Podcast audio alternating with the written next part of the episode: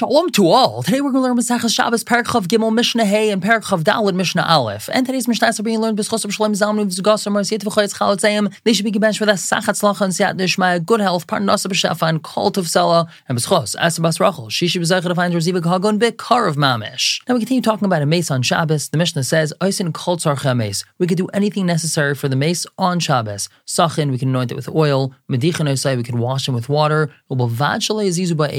As long as one doesn't move any of the limbs. A mace is muktzah on Shabbos, so no moving the limbs. Furthermore, shaimtin es hakar mitachtov umetilin oisa alachol b'shvil. We can pull out the mattress from underneath him, and therefore he'll be placed on the sand or on the ground, and this is so that we can delay the decay of the mace. If it's on the mattress, so it's going to end up getting warm and it's going to decay quicker. So by pulling out the mattress from underneath it, and now it's going to be on the ground or on the sand, that's going to keep it cool for a longer amount of time till after Shabbos. Another thing we're allowed to do, karshan asalechi, we're allowed to tie the jaw not that it should close, Yosef, rather so that it shouldn't continue opening. After a person dies, the mouth might begin to open, and then if the mouth continues opening and rigor mortis sets in, the mouth is going to remain like that permanently. So we're allowed to tie it shut on Shabbos. Again, not to close it, because that would be moving it, we could just tie it so that it doesn't continue opening. And something similar, not related to a mace. A beam in the house broke on Shabbos.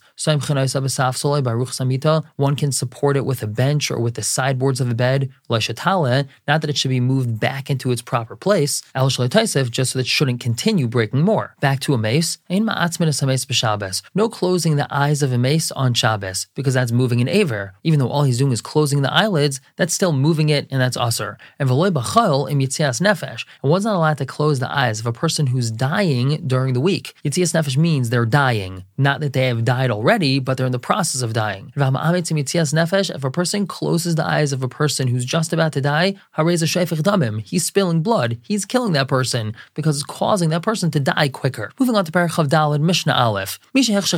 Someone who the way got dark for him. Now we've all heard of stories. A person's driving somewhere for Shabbos and they left too late or they got stuck in traffic. And what do you know? It's almost Shkia and they're nowhere near their destination. So this person, he's in the middle of nowhere and it became dark. So it's Shabbos. What does he do? Nice and Kisa Nachri, he gives his wallet to a goy. If there's no goy with him, what does he do? He could place it on his donkey. Now, the reason why we don't want him to put it on his donkey is because we know that a person is mitzvah al shvisas behemtai. A person has to make sure that his animal doesn't do work on Shabbos. And if his animal is carrying his wallet, well, that means his animal is carrying a load on Shabbos, and that's usr. Now, even once we say he's allowed to put it on his animal, it's not so simple. He has to wait till his animal starts walking, then he places his wallet on, and just as his animal stops walking, if it wants to take a break and smell the roses, he has to quickly lift his wallet off. That's because we don't want him to be over mechamer. If he places it on his donkey before it starts walking, and it continues walking and then it stops, so there's Akira and Hanach over here, it turns out his donkey carried a load for him on Shabbos, and that's Aser. So he has to do it in this complicated way. Now the mission continues and tells us he once he comes to the outer chutzner. This is the outermost chutzner of the city where it's safe for him to put down his packages.